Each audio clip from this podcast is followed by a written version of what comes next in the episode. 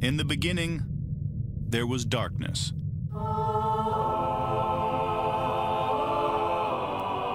Then, there was Paul Brown. Paul Brown transformed the game. Hello, Paul Brown here. Welcome to the first ever International Browns podcast.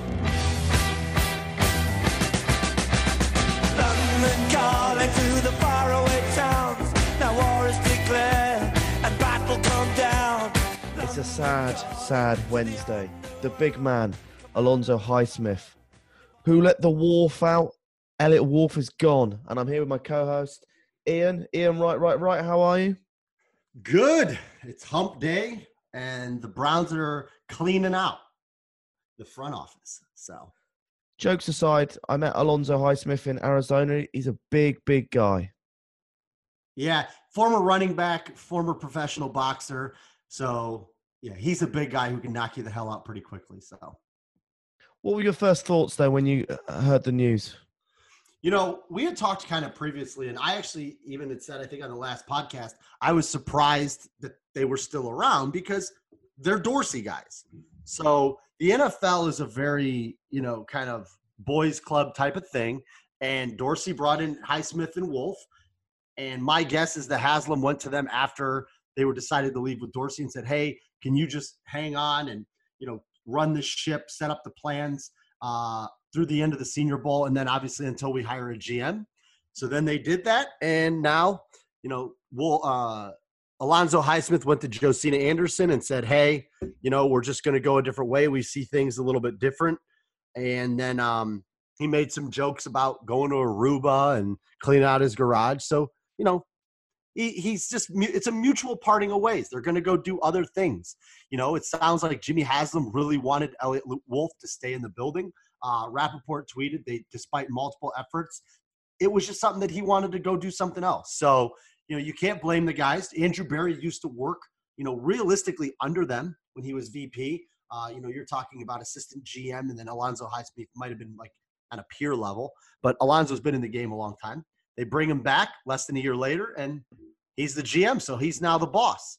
Um, so there's a couple names out there that could be joining the Brown staff, but you know, we wish Eliot Wolf the best. We wish Alonzo Highsmith, Steve Malin, you know, we wish these guys the best.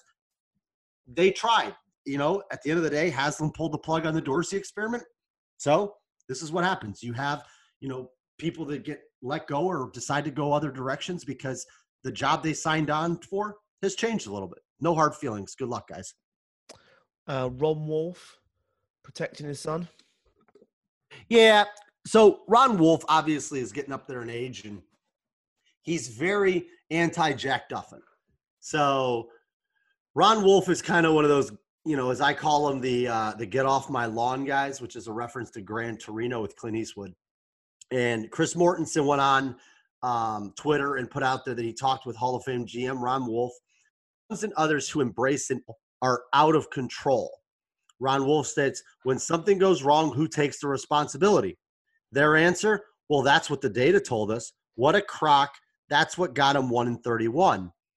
He then went on to go a little bit more into baseball, where he said he, as Mortensen said, included his disdain for Major League Baseball teams who are heavy on analytics. Ron is a longtime baseball fan. These are his own thoughts and opinions, exclusive of anybody else. And I think he was trying to delineate there between Eliot Wolf and his uh, his dad. But Ron Wolf comes from a different cloth. I mean, you're not going to walk into a tradesman's office or somebody that's been doing something for 20, 30, 40 years and try to teach them about all this new fancy stuff. You know, it's tough to teach an old dog new tricks. Ron Wolf is basically saying, what I did for years works. He's not going to be as receptive to the modern data approach. It just is what it is. He doesn't feel he needs the data, you know, in his informational decision making. And Andrew Berry, being 32 years old, likes as much knowledge as he can get. So it's just a difference of opinion there. Yeah, I did a poll today, mate, and uh, it's quite interesting that um, 77% of the Browns fans are disappointed with letting Alonzo and Eliot Wolf leave the building. Well, we know how they are as proven talent evaluators. I mean, Alonzo Highsmith may be the reason Nick Chubb's here.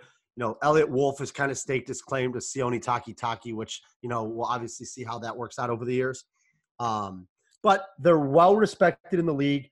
The Browns, just like Browns fans, especially, like having guys in the building who are respected by other organizations. So these are two football guys. You know, they've been around. I mean, Eliot Wolf's in his mid 30s. They just like having them as part of the organization because it gives you a little bit of, you know, kind of credence. That's really all that is. But I have I have heard a name that may be coming to Cleveland. Bill Belichick. Actually, I want to ask you a question about Bill Belichick and analytics. We'll get to that. But no, many may remember that Bill Polian was the former president of the Colts uh, back in the 2000, late 2000s, the Peyton Manning years. It was ultimately let go in 2011 by Jim Irsay. Um, well, Bill Polian has his son, Chris Polian. He was actually the general manager of the Indianapolis Colts from 2009 to 2011. Um, he then was replaced by Ryan Grigson, who many Browns fans know and hate. And then now they've moved on to Chris Ballard. But Chris Polian was interviewed for the Eagles GM job, the Tennessee GM job, um, and he is currently down in Jacksonville as the director of pro personnel. And obviously, Andrew Berry and him would have worked together in Indianapolis. So there is a little bit of rumblings on the streets that Chris Polian may pop up in Cleveland. Something to look out for. Yeah, you're not selling him to me, to be honest, mate. The uh, yeah, He's a guy that's been in the league for a long time. His dad is well respected. You know, he's held positions of power. Um, I I don't think I'm gonna, you know, run around the block, take my shirt off, screaming in joy, you know, but he's a well respected name. He's been interviewed by other teams for GM positions that he didn't get. So it's not like he's going to come here and be the GM. So maybe an assistant GM or maybe something in those lines, um, which is fine. I mean, ultimately, at the end of the day, you know, it's about the guys picking the players. Um, you know, the Browns have a lot. You know, Dan Sagany's another one that you may stick around. Um, so you got guys in the building that'll be there as well. But it's not the worst thing in the world, but it's not like, you know, something we need to jump for joy about. Okay, here's a question. You can go for a drink with any of the GMs over the last three, four years. So Sashi, Dorsey, Berry, chuck in there, Wolf, and Alonzo. Who are you going to pick? So I'm glad you cut it off at Sashi because, you know, I did have a very good conversation with Ray Farmer back in the day. So I would have picked Ray just because of how respectful and how nice he was. But of that group, me and Zoe, you know, as uh, Nathan Zegura and Beau Bishop alluded to, they may or may not have had to reposition their studio because of people like Alonzo uh, Highsmith. So I just, I really like the guy. He's he's just seems like he's having fun. He seems what he like. He loves what he does. You know, he's a guy that doesn't really care much about titles. He's art, you know, the title of his job, so to say, not titles as in Super Bowls. Um, I would enjoy having a drink with him. Uh, Dorsey would probably be my one B. I think I would have a great conversation with JD. Uh, you know, now that he's not, he might be consulting. Maybe we can get him on the podcast. I'd love to talk to him. Um, but yeah, I would say one is Highsmith, two is Dorsey, uh, three is Eliot Wolf, four is Sashi Brown. I'm going I feel like Sashi would just talk about like really smart people stuff, and I would have no idea what he's talking about. I'm going to go with Sashi Brown, number one. Number You're two, mad. Dorsey. Number three, Alonzo. Number four, Berry. Number five, Wolf. Really? What is it about your? lo- Would do you want to get in front of Sashi just so you can take a selfie with him and send it to Jack? Is that what that's all about? Bingo. You know, I promised Jack that I would get hold of Sashi Brown at some point. Well, he works for the Washington Wizards, so next time you're flying through DC, give him a call. Good to know. Yeah, so it'd be him. Dorsey I had fun with. I would like to have more fun with him, but I think Sashi Brown, asking him all about the trade picks, why he picked Kizer. I'd be really I would. I would, I would have more fun uh, meeting with Hue Jackson. I think Hue Hue would give you a lot of that information. I kind of want to hear I it from him. disagree. I think Sashi's going to tell you how it is. Hue's just going to get in a tongue tangler. Nah. When I go, when when Hue and I go out for drinks at some point in my life, and I'm going to make it happen, uh, I'll get all the details for you. All right, let's go for this then. Uh, Hue Jackson, uh, Freddie Kitchen, Gregg Williams, Kevin. Who are you going to go with for a drink? Uh, Hue number one, Freddie number two, then Stefanski is the last choice. Or oh no, I would say Gregg Williams number two, Freddie Kitchens number three, Stefanski number four. Yeah, I think that's fair. Um, I would like to get to know Kevin a little bit better, so maybe he rates a bit higher than that. We'll see. But I do have a question I'm going to ask you, and then I want you to put it out to the Twitter folks. Go You know, because obviously Ron Wolf's talking about analytics, and this is a whole thing now where you got the football world meets the analytics world, and blah blah blah, and everybody's pissing into the wind, right? So my question is, if you took Bill Belichick, okay, highly regarded as the best coach, best GM, allegedly, even though he's not really. I mean, he picks players, and the Patriots are good. If you took Bill Belichick and you let him draft a team of just guys on other teams' practice squads. So the Paul Brown special players. You know, each team has about 11 guys on their practice squad, right? So there's 32 teams. So he has basically 300 guys that he can pick from. Could he draft a team coached by Bill Belichick that would go 5 and 11 in the NFL? Do we have the base of the Browns players at the moment? No, you have all 32 teams. If they are on a practice squad, if So you were to draft, you have to build the team. Nothing. You have to build it. You have to use a quarterback. Every player on the raw on the field has to come from another team's practice squad. And Sure- Bill Belichick is the, talent coach. Can't be that. Can't be. Can't be that level to win five games. You don't think Bill Belichick could coach a team of just practice squad guys to five and eleven? No. Put that on Twitter. I'm curious what the results are. All right. Tomorrow, that's my poll question. Could Bill Belichick coach a team of practice squad players only to five and eleven? Okay. The reason I ask is you have arguably the best coach in the NFL. Talent, people say, oh, it's not it's not necessarily the talent, it's about what you can get out of the talent, blah, blah, blah. No coach has done more with less than Bill Belichick. So probably the only two guys that could do it, I would say Belichick, if he if he'd be one of the few guys that could take a roster full of practice squad guys and make them decent. The other one would be Kyle Shanahan, only because his system is more built on simple execution and the pieces don't matter as much, i.e., Raheem Mostert. So that's one of those things where I think those are really the only two coaches that would have a chance. Um, but yeah, put it out there. Bill Belichick, a team of practice squad players only, quarterback, all 22 starters and special. You know, obviously teams don't have long snappers and stuff, but you get the point of the question. Got you. In other Browns news, there's reports that Goodell plans to meet with Myles Garrett in the next 60 days. I mean, that makes sense. You know, the, the league calendar year resets here uh, pretty soon. You know, we're going to have free agency rolling. We got the combine coming up. Um, so that makes sense. I mean, I have no doubt that Roger Goodell is going to reinstate Myles Garrett.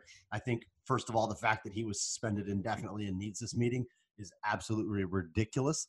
Um, I think the NFLPA really let Myles down. Um, I'm not taking away from anything he did, but at the end of the day, he committed his punish or he committed his offense. He was given an indefinite punishment for that. I mean, I hate to break the news to people. Did anybody else know that a guy on the Raiders swung his helmet at uh, a player in Week 17 and was suspended one game?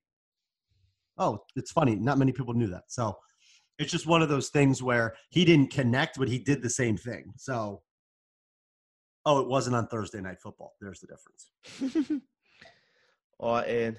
But I have another question for you. Go on this was this was a, this was a question from the audience. So a a very avid Paul Brown podcast listener asked me if we were to change the parameters of our question from last podcast about which Browns player you'd like to go have a drink with, and we were to change that to a location that only secret we know as the Brassiola. That's remember the, that's secret location. We're gonna make up a name for it. We're gonna call it the Brassiola. Which Browns player would you go to the Brassiola with? Odell. It's got to be Odell. You can't beat Odell. Okay, you're going still going there. See, I'm taking Odell, mate. I, I just don't think there's any environment out there which you don't want Odell Beckham with you. Well, at our made up magical place called Brassiola, there could be other ones. But there's a new guy that we can throw into the mix. Did you know the Browns signed, wait for it, a fullback? Stratton, Close, Johnny Stanton. Stanton, I said. Yes. Now, the ironic part about Johnny Stanton, not only is Johnny Stanton a fullback, he was also a quarterback. So now Kevin Stefanski has added a fullback who, good looking guy, went to UNLV, played at Mission Viejo High School in California. You know, this guy can throw bombs. We got a fullback to throw corner routes, post routes, run the ball, block. I don't know. Maybe Johnny Stanton would look good in uh, the Brassiola. It's possible. Mm. He would get more attention in there than we would, though. Where is our old fullback, Danny? Vitale? Yeah, where's he? He's in Green Bay. Yeah, he went up and he's playing for the Packers. Hmm. Northwestern's finest. All right. Um, I heard that in the NFL, there's two more games in Mexico for the next two years. Yeah, I think they did sign that um, little thing that's going on there. Um, I also have heard some rumblings, and I've seen it discussed a little bit, that that Browns Cowboys game may be on Thanksgiving. Anything about international at all? Uh, I don't think they released that for a couple more months. Um, not sure the way they're going to go on that one, but yeah, that would put a little bit of a wrench in uh, our plans to head down to Dallas for the uh, for the Browns Cowboys game. Doesn't affect me being English. I don't have Thanksgiving. It may actually do. Flights go up in price. Didn't, you guys throw the uh, the Native Americans out of England? Didn't Edward Longshanks say, "You're gone, get out"? We flew. The, we got the Americans out of England, did we? The Native Americans. Well, this is not a political podcast, Ian, so I will not like to comment on that. All right, buddy. You take care. Only get some sleep. It's midnight here. Get some sleep, and hopefully you find the catapulted wingnut that has uh, it's, it's losing you. Lost off my podcast. All right, Browns fans. Big season ahead. We got a fullback. Tony Grossi, you're off the hook, buddy. We got our fullback. The, uh, the Power I game is coming back. Go Browns.